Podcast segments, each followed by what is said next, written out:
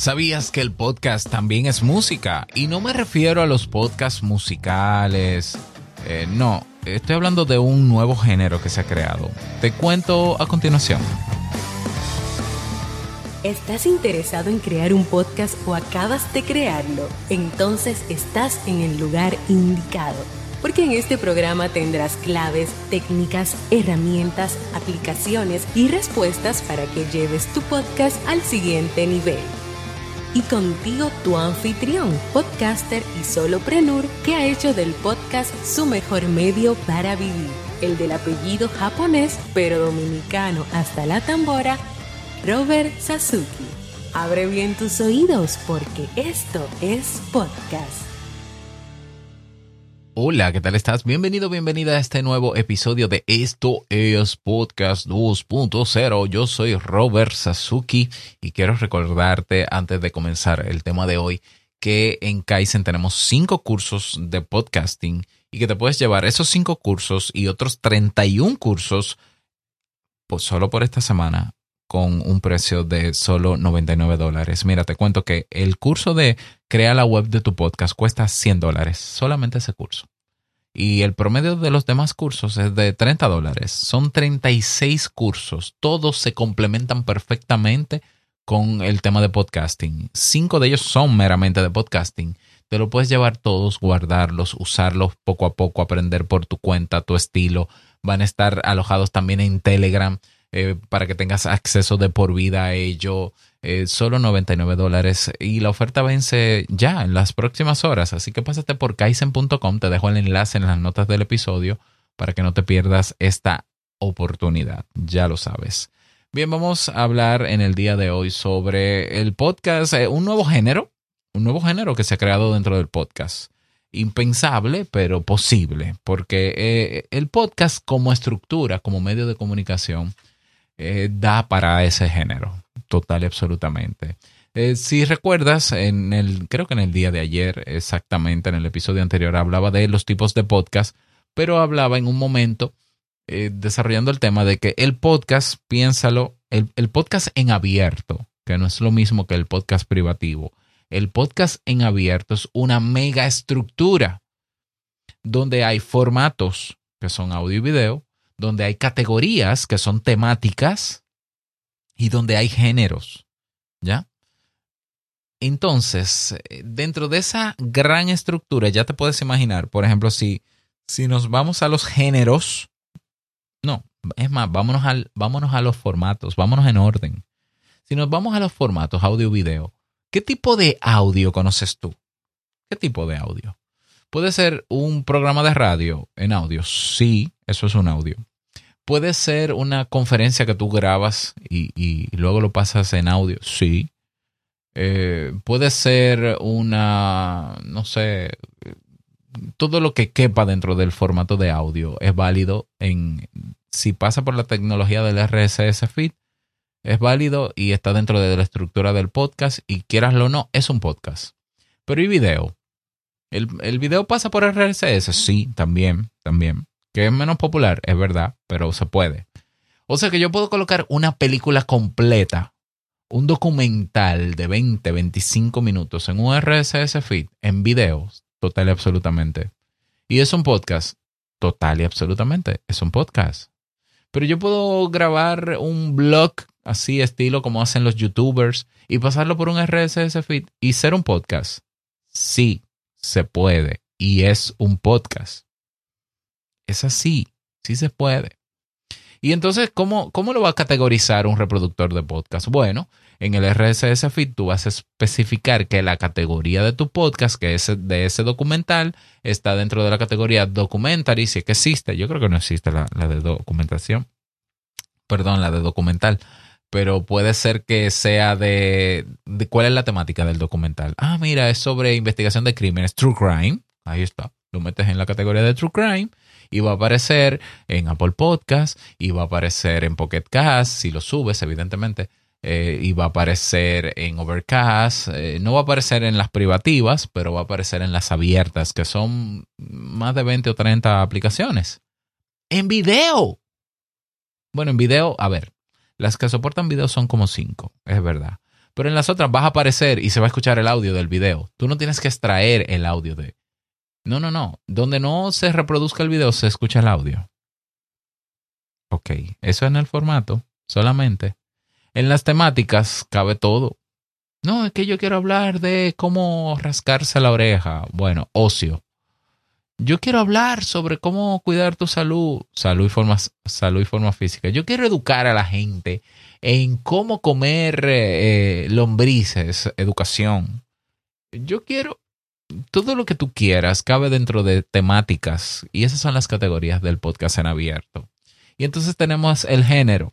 El género tiene que ver con si es un documental, si es monólogo, si es una conversación, si es una entrevista, si es una mesa redonda, si es un, eh, eh, si es periodístico, si es narrativo periodístico, si es narrativo de ficción o de no ficción, si es de investigación, si es de películas y se agrega un nuevo género que nadie se esperaba porque hay un control absoluto sobre ese género eh, que ha dañado muchísimo ese género, que es la música, canciones, producciones musicales, porque tenemos la categoría en el podcast de música, pero ahí lo que tú esperas encontrar son podcasts que presentan canciones, como si fuera un programa de radio o un DJ, eh, ¿verdad? Eh, por ejemplo, en mi país hay podcasts sobre el mundo del rock, sobre jazz y entonces ellos van presentando canciones y vamos ahora con la canción eh, Curianito el Nene. Muy bien, esa categoría existe desde hace mucho tiempo, ¿ya? La de música. Pero este nuevo género que es música permite que cualquier artista, incluso sin tener como intermediaria una agencia musical o una, una firma, una productora musical, pueda colocar la producción completa de su disco y que viaje a través del RSS feed y que sea entonces que aparezca en los 52 reproductores de podcast en audio. Y si lo quiere hacer en video, también. El video musical, también. Lo único que va a tener soporte en 5 aplicaciones, no en 52. Como quiera. Puede hacerlo. ¿Qué? O sea, y, o sea, que lo puede hacer pero para eso está Spotify, tú dirás, o está YouTube. Sí, está Spotify y YouTube, pero tienen, como son privativas, tienen que someterse esos artistas a sus políticas de publicación y de regalías. Y es miserable la regalía que le da Spotify a, sus, a los artistas que están ahí. Y más miserable es la de YouTube. ¿Ya? Entonces, ¿qué pasa? Si hoy es posible subir una producción musical completa dentro de la estructura del podcast en abierto para que se reproduzca en diferentes plataformas, ¿dónde estarán las regalías? Tú dirás. Y es cierto, ¿dónde están las regalías? Porque las plataformas en abierto no le, no le van a pagar a esos artistas. No, no, no le van a pagar. Es totalmente como tú lo dices. Y entonces, ¿cómo va a ser dinero ese artista? Bueno, número uno, eh, la intención de subir una producción musical completa al RSS puede ser una buena oportunidad para darse a conocer en 52 plataformas, donde ya hay personas escuchando, consumiendo contenido en audio. Eh, tú puedes querer no monetizar en ese sentido al inicio porque quieres proyección, porque tú eh, eres un productor independiente, un artista independiente. Pero en el caso de que tú quieras monetizar, o recibir regalías, tú puedes utilizar el value for value, la modalidad del value for value dentro del RSS y recibir dinero directamente de quien escucha tu música. ¿Escuchas esto? Entonces, ¿en qué se traduce el value for value en este caso, en este nuevo género de música? O tú puedes agregar la etiqueta de funding dentro del RSS y conectar ahí una cuenta de PayPal para, y claro, invitar a las personas, ya sea en las notas del episodio o antes de presentar la canción con tu voz, decir, si, si esta canción te aporta, eh, te pido que hagas una donación, un aporte en PayPal o, o en cualquier otra pasarela de pago, tienes en el reproductor, tienes un botón o tienes un icono donde tú haces clic y puedes aportar la cantidad que tú quieras. Eso es en dinero fiat, dinero el que tú y yo conocemos, dólares y demás. Esa es una manera. Y la otra manera es que la gente te done en satoshis, que es la unidad mínima en la que se divide el Bitcoin. En satoshis, hoy tenemos siete aplicaciones en las que tú puedes agregarle al wallet de esa aplicación la cantidad de satoshis que tú tengas o quieras o compres, porque puedes comprarlo ahí en dólares. Y esos satoshis tú puedes en esas siete aplicaciones donárselo con un clic y decirle esta canción me encantó, déjame donarle 20 mil satoshis, que son unos dolaritos, no es mucho tampoco, ¿eh? 20 mil satoshis tienen que ser algunos 5 dólares pero se lo voy a dar. Buf, y por la misma aplicación directamente tú le transmites los satoshis.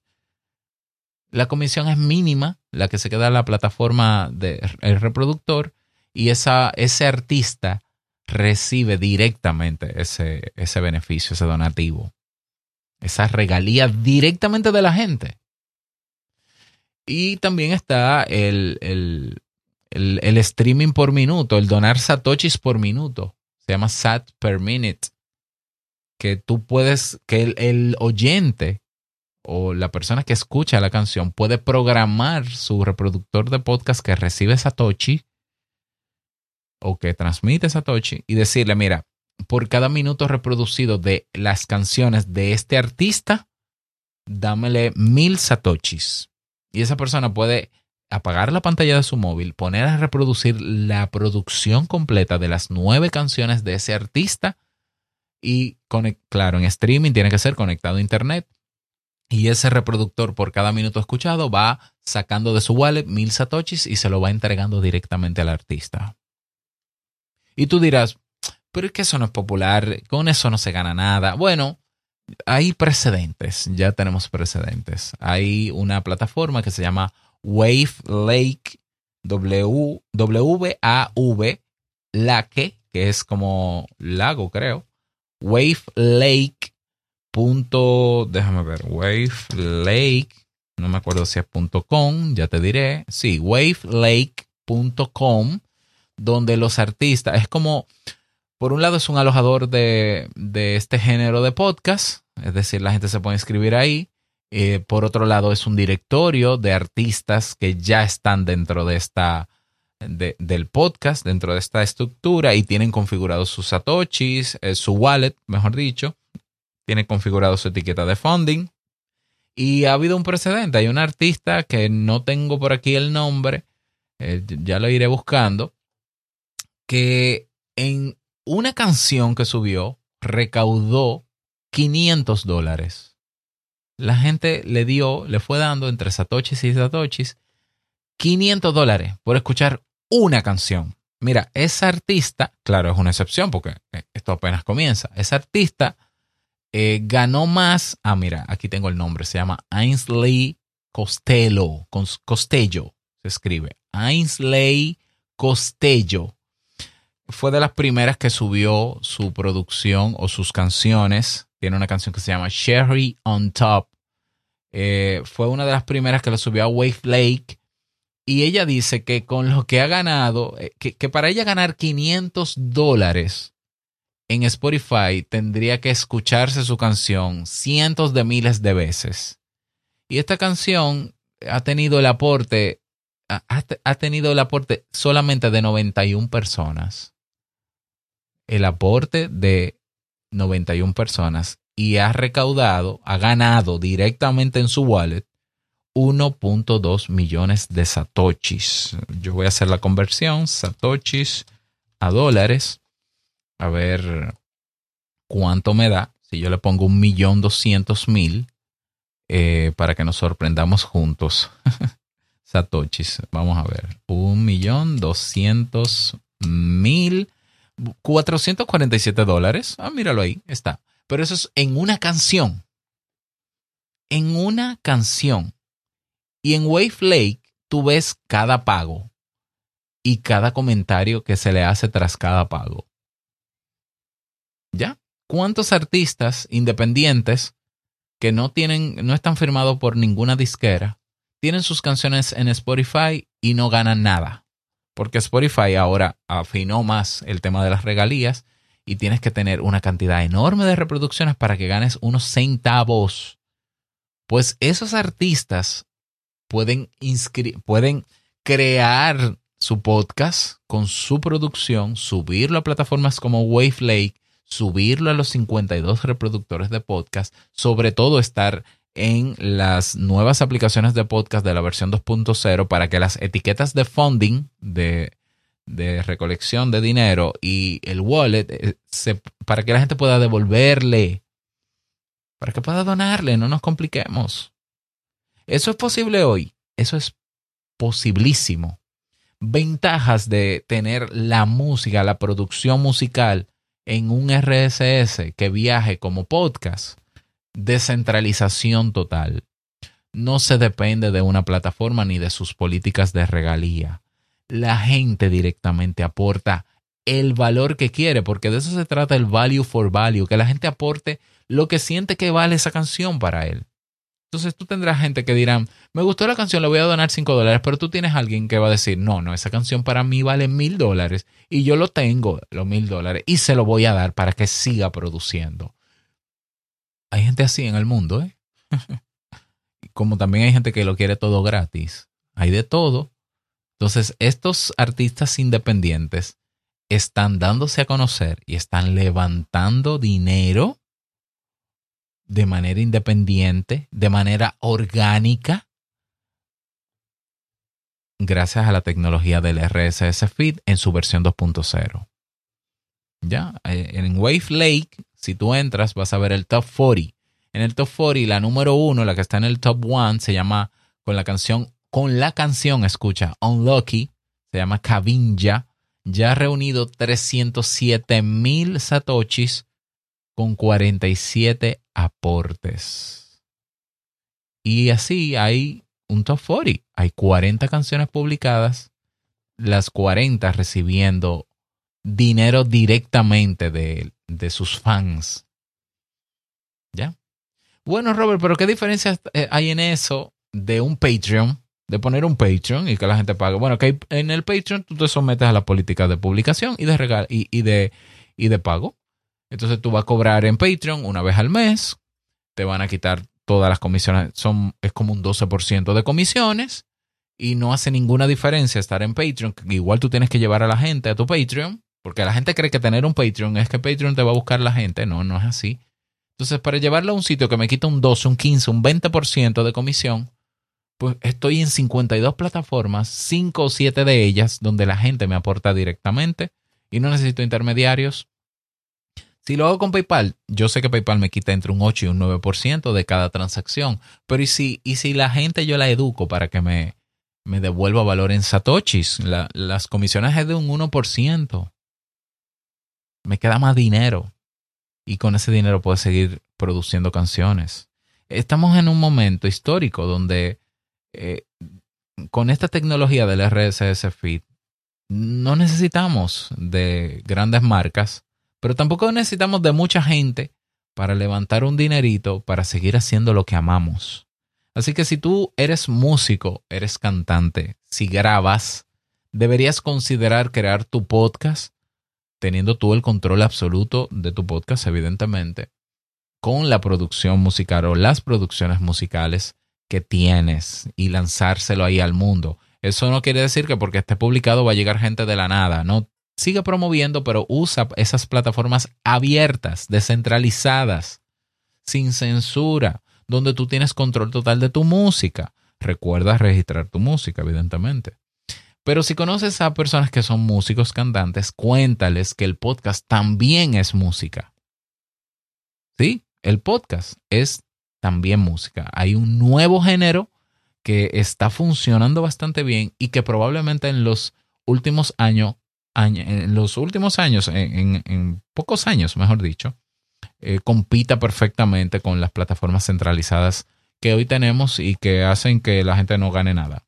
Así que ¿Qué te parece todo esto? Me encantaría saber tu retroalimentación.